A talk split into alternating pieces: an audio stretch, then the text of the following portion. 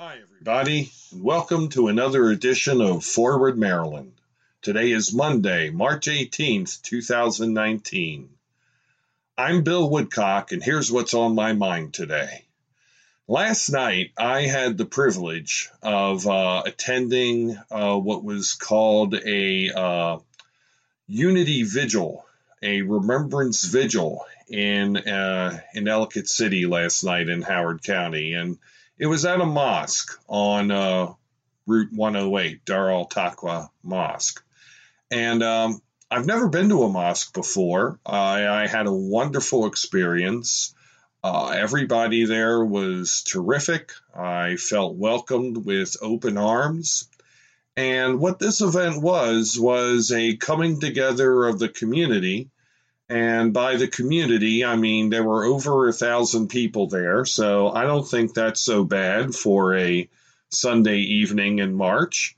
Um, to talk about and to uh, commiserate over what's been going on in this country over the past while now. And the original thrust of the event was to um, talk about the um, the uh, shootings that had gone on in the mosques in Christchurch, New Zealand, and to honor those who had fallen and to uh, decry white nationalism, hatred against other people, um, racism in all of its forms. And that was certainly accomplished. But um, my lesson that I took away from there and the sorts of things that I was talking about with others there were about so much more. Um, they were even about deeper causes than those very, very serious and important things to talk about. And really, the discussions that I had with folks there uh, really got down to the crux of what is going on in our discourse in our country. Um, what part of this is normal? What part of this is okay? And when I say country, world, it's the same thing. Uh, there should be no mass shootings at any places of worship anywhere, not at a mosque, not at a synagogue, not at a church. But uh, it seems that uh, it's become okay to invade people's places of worship and gunned them down for no other reason other than they don't believe the same things I believe.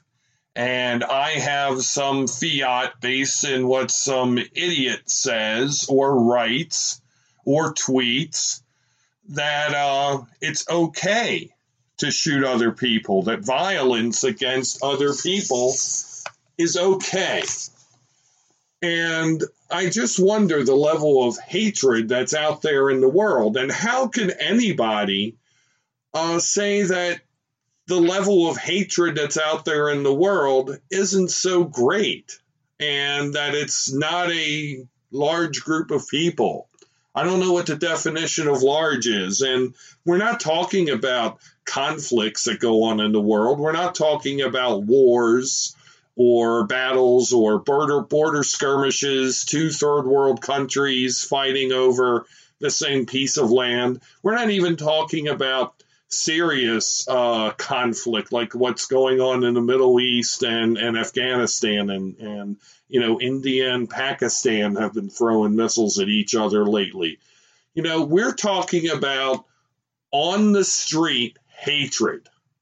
On the street hatred just of our fellow man because they are different. Let's let that set in for a while.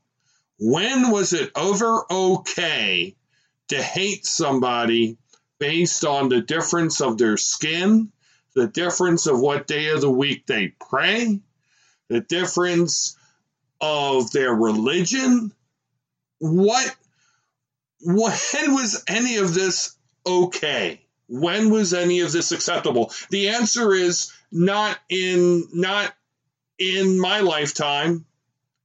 You know, although we don't have to go far back, certainly in American history, where people turned blind eyes towards uh, people of color. You know, slavery only ended 150 plus years ago. And I say only because in the history of the civilized world, that actually is not that long ago. You know, in the battle for civil rights, 50 years old, maybe 60, that's also not that long ago. But haven't we progressed? Haven't we become more educated as a people that hate is not okay? That, as the colloquial saying goes, hate has no home here? Apparently not. Apparently not. And what really makes me wonder is what order of sickness do people have that they look at other people who are struggling in the world and they look upon those as the enemy? I mean, let's face it, none of these shooters, none of these murderers, none of these domestic terrorists are people who are well off, well adjusted. Uh, they have a happy family. Uh, they have a wonderful professional career. They're successful. Um, they got everything going for them. There's nobody who's on their way home from the country club on a Sunday night saying, you know what, I'm going to go swing by a church and shoot up a prayer group. No one's doing that. But, but the people who are doing that have deep, deep problems of their own. And what sort of culture do we have when these people who are themselves sick look at other people, people of color, people of a low socioeconomic status, people who are old, people who have some other sort of disadvantage, and they say, you know what, I'm angry, I'm going to take it out on them because they're getting something I don't have. That's ridiculous. We're all in the same boat, people. We are all in the same boat.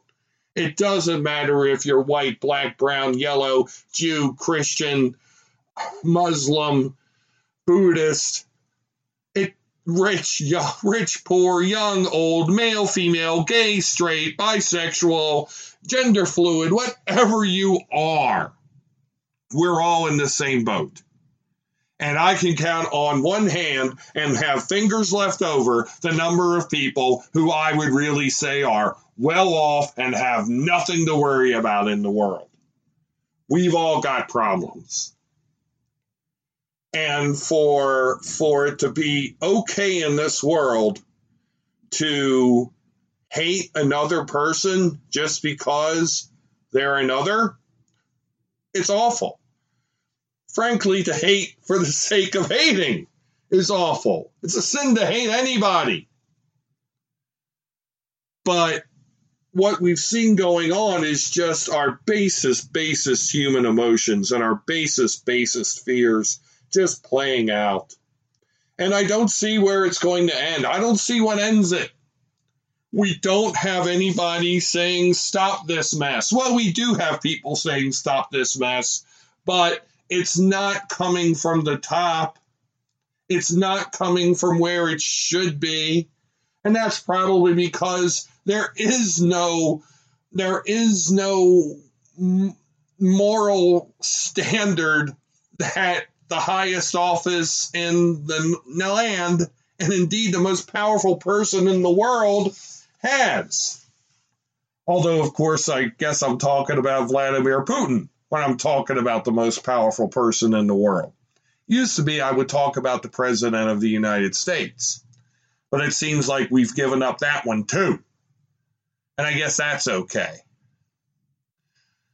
And th- this is what I don't get about people who follow this president and I won't even say conservatives. I won't even say Trumpies or won't say right wingers. You know, I'll just say the people who follow this president. How can you be okay with such an amoral,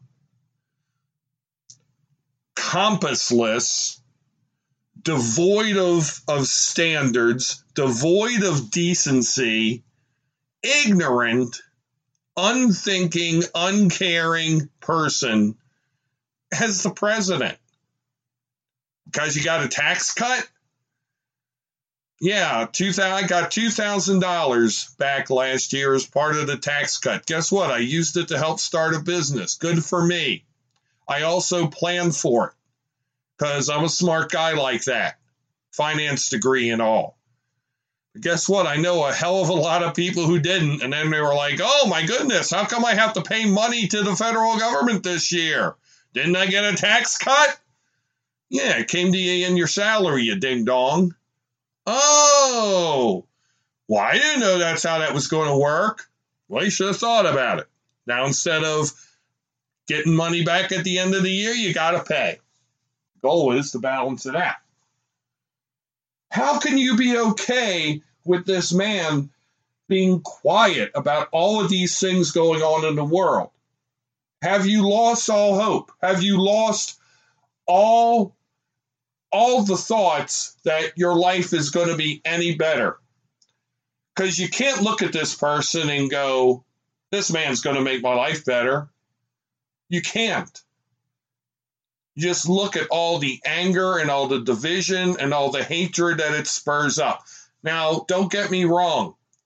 I'm not saying that Donald Trump is the reason why people got shot in mosques in New Zealand. But I'll tell you this the person who shot up the synagogue in Pittsburgh was looking at what he says. There are other people who have been guilty of mass shootings and of horrific acts who have been looking at what he says.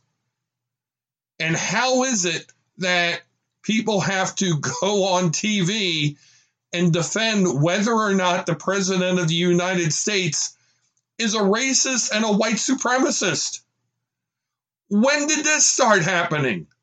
I don't remember anybody ever wondering whether Obama was a black nationalist and or a racist or that George W. Bush was a white supremacist and a racist or Bill Clinton or George W. H.W. Bush or Ronald Reagan or Jimmy Carter or Richard Nixon. I don't remember any of that. You know why? It's because that didn't happen. And the fact that this has happened should tell you people we are through the looking glass, way through the looking glass. We are in a dangerous situation in our country.